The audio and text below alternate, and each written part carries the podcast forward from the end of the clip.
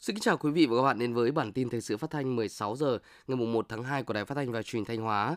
Chương trình được thực hiện trên sóng FM tần số 92,3 MHz. Nhân dịp chuẩn bị đón Tết Nguyên đán Giáp Thìn 2024, sáng nay ngày mùng 1 tháng 2, Ban Thường vụ tỉnh ủy tổ chức gặp mặt các đồng chí nguyên lãnh đạo tỉnh đã nghỉ hưu và cán bộ lão thành cách mạng đang sinh sống tại thành phố Thanh Hóa. Các đồng chí Đỗ Trọng Hưng, Ủy viên Trung ương Đảng, Bí thư tỉnh ủy, Chủ tịch Hội đồng nhân dân tỉnh, Lại Thế Nguyên, Phó Bí thư Thường trực tỉnh ủy, Trường đoàn đại biểu Quốc hội tỉnh, Đỗ Minh Tuấn, Phó Bí thư tỉnh ủy, Chủ tịch Ủy ban nhân dân tỉnh, Trịnh Tuấn Sinh, Phó Bí thư tỉnh ủy chủ trì buổi gặp mặt. Thay mặt Ban Thường vụ tỉnh ủy, Chủ tịch Ủy ban nhân dân tỉnh Đỗ Minh Tuấn đã thông tin tới các đồng chí nguyên lãnh đạo tỉnh, cán bộ lão thành cách mạng những thành tựu, kết quả mà Đảng bộ, chính quyền, lực lượng vũ trang, cộng đồng doanh nghiệp và các tầng lớp nhân dân trong tỉnh đã đạt được trong năm 2023. Chủ tịch Ủy ban nhân dân tỉnh Đỗ Minh Tuấn bày tỏ mong muốn với kinh nghiệm trí tuệ của mình, các đồng chí nguyên lãnh đạo tỉnh tiếp tục chia sẻ những ý kiến tâm huyết để các đồng chí lãnh đạo tỉnh đương nhiệm tiếp tục lãnh đạo thực hiện thắng lợi các mục tiêu nhiệm vụ chính trị đã đề ra để Thanh Hóa phát triển nhanh mạnh và bền vững hơn nữa. Thay mặt Ban Thường vụ tỉnh ủy, đồng chí Bí thư tỉnh ủy Đỗ Trọng Hưng gửi những lời chúc mừng tốt đẹp nhất đến các đồng chí nguyên lãnh đạo tỉnh và cán bộ lão thành cách mạng nhân dịp Tết Nguyên đán Giáp Thìn 2024. Trân trọng cảm ơn các ý kiến đóng góp đầy trách nhiệm và quý báu của các đồng chí nguyên lãnh đạo tỉnh. Đồng chí Bí thư tỉnh ủy Đỗ Trọng Hưng mong muốn các đồng chí nguyên lãnh đạo tỉnh giữ gìn sức khỏe, tiếp tục đóng góp nhiều ý kiến giá trị giúp các đồng chí thường trực tỉnh ủy, ban thường vụ tỉnh ủy lãnh đạo chỉ đạo thực hiện các mục tiêu nhiệm vụ góp phần đưa Thanh Hóa phát triển nhanh và bền vững hơn hiện thực hóa khát vọng xây dựng Thanh Hóa trở thành cực tăng trưởng ở phía Bắc của Tổ quốc, tỉnh kiểu mẫu như lúc sinh thời Bác Hồ kính yêu hằng mong muốn. Hôm nay ngày 1 tháng 2, đồng chí Lê Quang Hùng, Ủy viên Ban Thường vụ, Chủ nhiệm Ủy ban Kiểm tra tỉnh ủy Thanh Hóa cùng lãnh đạo Bộ Chỉ huy Quân sự tỉnh và Sở Giao thông Vận tải đã thăm và chúc Tết tại huyện Thọ Xuân. Tại những nơi đến thăm, đồng chí đã thăm hỏi tình hình đời sống, chúc các gia đình đón năm mới an khang thịnh phúc. Làm việc với Cảng vụ miền Bắc, Cảng hàng không Thọ Xuân, Đài kiểm soát không lưu Thọ Xuân, đồng chí chủ nhiệm Ủy ban Kiểm tra tỉnh ủy đề nghị các đơn vị tăng cường điều kiện cơ sở vật chất, đáp ứng nhu cầu đi lại của nhân dân trong dịp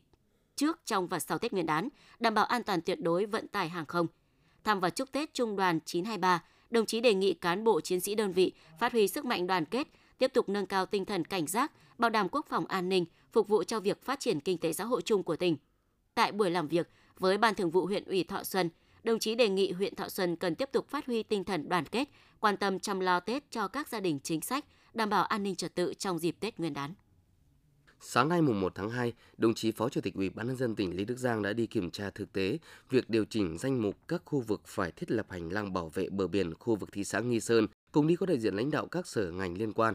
Kiểm tra thực tế, Phó Chủ tịch Ủy ban nhân dân tỉnh Lê Đức Giang thống nhất với đề xuất của các sở ngành đưa hai khu vực bờ biển từ thôn Liên Hải, xã Hải Thượng đến thôn Thanh Sơn, xã Nghi Sơn và bờ đông đảo Nghi Sơn, xã Nghi Sơn ra khỏi danh mục các khu vực phải thiết lập hành lang bảo vệ bờ biển tỉnh Thanh Hóa. Việc điều chỉnh quyết định 797 sẽ là cơ sở để Ban Quản lý Khu Kinh tế Nghi Sơn và các khu công nghiệp, Ủy ban nhân dân thị xã Nghi Sơn thực hiện các bước tiếp theo của quá trình điều chỉnh quy hoạch các dự án, khu nghỉ dưỡng sinh thái và nhà lưu trú khách du lịch Đào Ngọc, quy hoạch chi tiết xây dựng tỷ lệ 1 phần 500 khu dân cư đường cứu hộ, cứu nạn tại đảo Nghi Sơn, dự án khu du lịch sinh đảo Nghi Sơn. Tinh thần của nghị quyết 11 của Ban Thường vụ tỉnh ủy Thanh Hóa là phát huy tinh thần chủ động sáng tạo, tự lực tự cường, khát vọng vươn lên mạnh mẽ của cán bộ, đảng viên và mỗi người dân. Cùng với sự hỗ trợ của Trung ương, của tỉnh và các địa phương đơn vị trong tỉnh, huyện Mường Lát được quan tâm đầu tư kết cấu hạ tầng kinh tế xã hội thiết yếu để phát triển kinh tế xã hội bền vững. Kết quả sau một năm thực hiện nghị quyết số 11 của Ban Thường vụ tỉnh ủy, tỷ lệ thu ngân sách bình quân trên địa bàn huyện Mường Lát đạt 140,04% so với mục tiêu nghị quyết tổng sản lượng lương thực có hạt đạt 14.263.000 tấn. Tổng sản lượng lương thực có hạt đạt 14.263 tấn trên 13.000 tấn, tăng 9,2% so với mục tiêu nghị quyết. Tỷ lệ giảm nghèo năm 2023 đạt 10,75%, vượt 3,75% so với mục tiêu nghị quyết. Thu nhập bình quân đầu người năm 2023 đạt 25,03 triệu đồng một người, vượt 0,12% so với mục tiêu nghị quyết. Nhân dịp Tết Nguyên đán Giáp Thìn 2024, sáng nay ngày 1 tháng 2, hệ thống giáo dục Newton TH thuộc công ty cổ phần đầu tư xây dựng Bình Minh tổ chức chương trình Xuân đầm ấm Tết yêu thương, trao quà Tết cho các gia đình hộ nghèo, hộ khó khăn trên địa bàn thành phố Thanh Hóa và làng trẻ em SOS Thanh Hóa đại diện công ty và ban giám hiệu trường Newton TH đã trao 70 xuất quà, mỗi suất trị giá 700.000 đồng cho các gia đình có hoàn cảnh khó khăn trên địa bàn 4 phường Đông Hương, Đông Vệ, Quảng Thành, Quảng Thắng, thành phố Thanh Hóa và trao 15 xuất quà với tổng trị giá 37 triệu 500 nghìn đồng cho làng trẻ em SOS Thanh Hóa. Tiếp theo là phần tin trong nước. Theo báo cáo của Bộ Kế hoạch và Đầu tư, chỉ số sản xuất công nghiệp tăng 18,3% so với cùng kỳ. Trong đó công nghiệp chế biến chế tạo tăng 19,3%. Tổng mức bán lẻ hàng hóa và dịch vụ tiêu dùng cũng tăng hơn 8%. Xuất nhập khẩu cũng lần lượt tăng 42% và 33% so với cùng kỳ. Điều này cho thấy xu hướng hồi phục qua từng tháng. Việt Nam ước xuất siêu trên 2,9 tỷ đô la Mỹ. Phó Thủ tướng Lê Minh Khái giao bổ sung 30.683,441 tỷ đồng kế hoạch đầu tư công trung hạn vốn ngân sách trung ương giai đoạn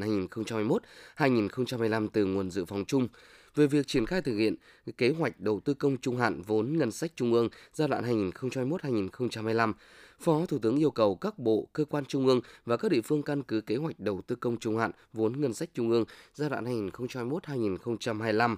danh mục dự án và mức vốn ngân sách trung ương trong kế hoạch đầu tư công trung hạn giai đoạn 2021-2025 được giao, thông báo hoặc quyết định giao kế hoạch đầu tư công trung hạn giai đoạn 2021-2025 cho các cơ quan, đơn vị sử dụng vốn đầu tư công đúng tiến độ, bảo đảm chất lượng. Chính phủ ban hành nghị định số 90 quy định mức thu chế độ thu nộp miễn quản lý và sử dụng phí sử dụng đường bộ sẽ áp dụng từ ngày 1 tháng 2 năm 2024.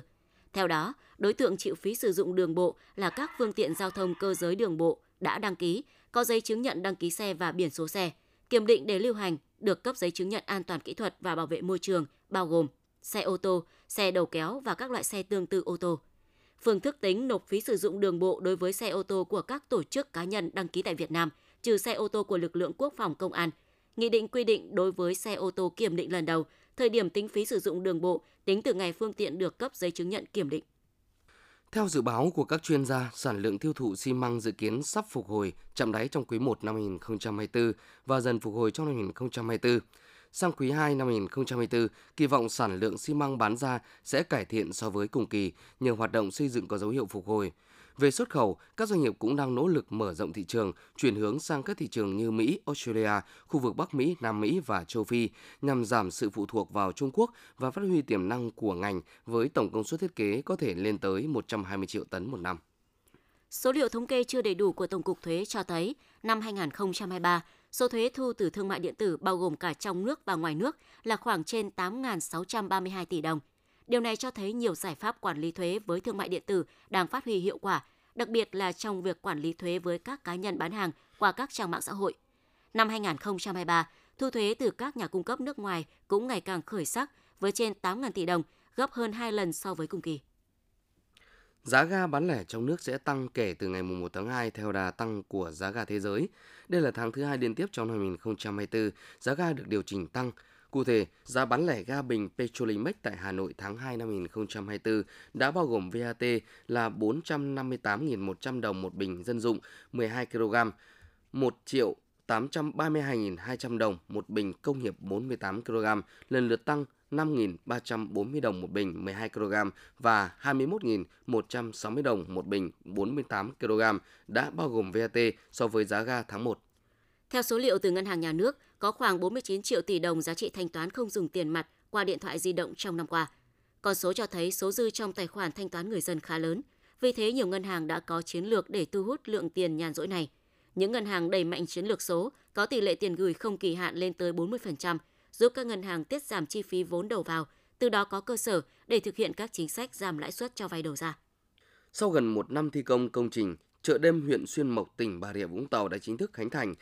chào đón người dân, du khách đến ăn uống, vui chơi, mua sắm. Chợ đêm Xuyên Mộc xây dựng trên diện tích hơn 1 hecta tại xã Xuyên Mộc. Chợ được đầu tư quy mô bài bản với trung tâm rộng 7.000 m2, bày bán ẩm thực, giới thiệu hàng hóa và các sản phẩm đặc sản của địa phương gồm 100 gian hàng, còn lại là không gian dành cho các hoạt động vui chơi giải trí, bãi đỗ xe. Tổng kinh phí triển khai công trình hơn 14 tỷ đồng từ nguồn ngân sách huyện Xuyên Mộc.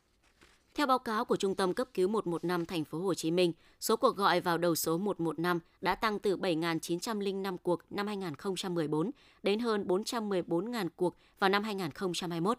Nhu cầu cấp cứu của người dân luôn vượt quá khả năng đáp ứng của mạng lưới cấp cứu. Có rất nhiều người bệnh cấp cứu đã không được tiếp cận cấp cứu ban đầu bởi mạng lưới cấp cứu ngoại viện. Sở Y tế thành phố Hồ Chí Minh sẽ khẩn trương giả soát, nghiên cứu và tổng hợp bổ sung xây dựng mạng lưới tình nguyện viên cấp cứu cộng đồng tham gia cấp cứu ngoại viện. Những thông tin vừa rồi cũng đã khép lại chương trình thời sự của Đài Phát thanh và Truyền thanh Hóa. Xin kính chào tạm biệt và hẹn gặp lại.